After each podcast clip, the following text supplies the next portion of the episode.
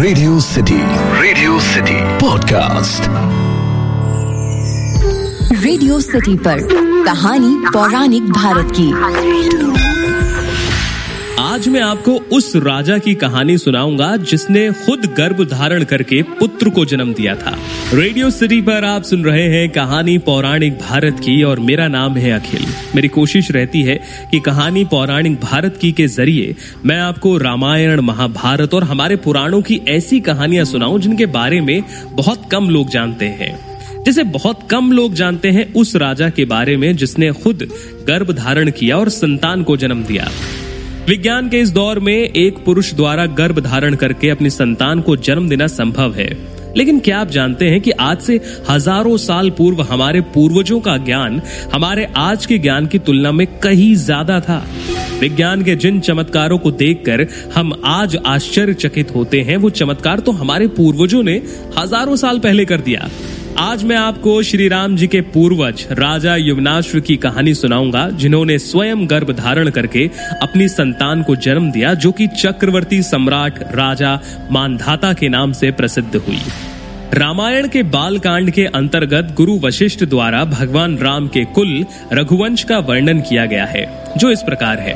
ब्रह्मा जी के पुत्र मारिची से कश्यप का जन्म हुआ। कश्यप के पुत्र थे विवस्वान। विवस्वान के पुत्र थे वैवस्त मनु, जिनके दस पुत्रों में से एक का नाम था इक्ष्वाकु। राजा इक्ष्वाकु ने अयोध्या को अपनी राजधानी बनाया और उन्होंने ही इक्ष्वाकु वंश को स्थापित किया। इसी वंश में राजा युवनाश का जन्म हुआ, लेकिन उनका कोई पुत्र नहीं था। वंश की उत्पत्ति और पुत्र प्राप्ति की कामना के लिए उन्होंने अपना सारा राजपाट त्याग कर वन में जाकर तपस्या करने का निश्चय किया। वन में अपने निवास के दौरान उनकी मुलाकात महर्षि भृगु के वंशज च्यवन ऋषि से हुई। यही च्यवन ऋषि हैं जिनके नाम पर च्यवन प्राश प्रसिद्ध हुआ। इसकी भी एक दिलचस्प कहानी है जो मैं आगे आपको कभी ज़रूर सुनाऊँगा। च्यवन ऋषि ने राजा युवनाश के लिए इष्टि यज्ञ करना प्रारंभ किया ताकि राजा की संतान जन्म ले। यज्ञ के बाद चवन ऋषि ने एक मटके में अभिमंत्रित जल रखा, जिसका सेवन राजा की पत्नी को करना था ताकि वह गर्भ धारण कर पाए।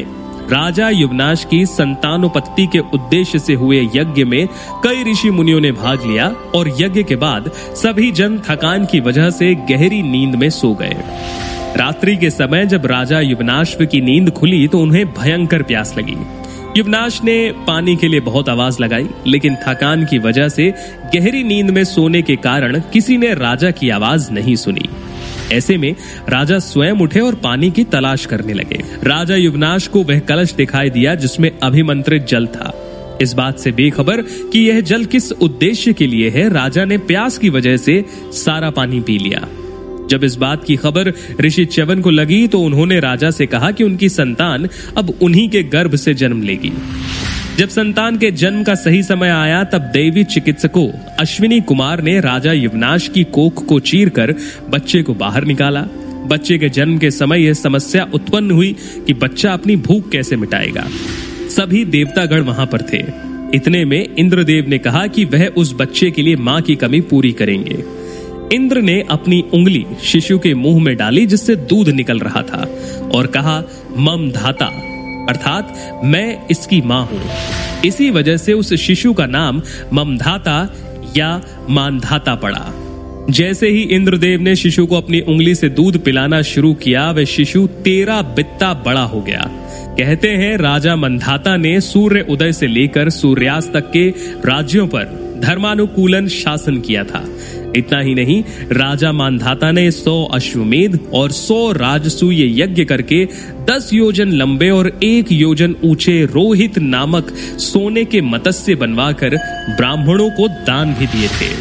तो ये कहानी थी रघुकुल के वंश के उस राजा की, जिसने स्वयं गर्भ धारण करके अपने पुत्र को जन्म दिया। क्या आपने कहानी पहले कहीं सुनी हुई थी? मुझे ज़रूर बताइए मेरे Instagram handle at the rate RJ Akhil पर। अगर आप खुद भी कोई कहानी सुनना चाहें तो वो भी मुझे बता सकते हैं मेरे इंस्टाग्राम पर। तब तक सुनते रहिए कहानी पौराणिक भारत की। ये है रेडियो सिटी रग रग में दौड़े सिटी। रेडियो सिटी पर कहानी पौराणिक भारत की।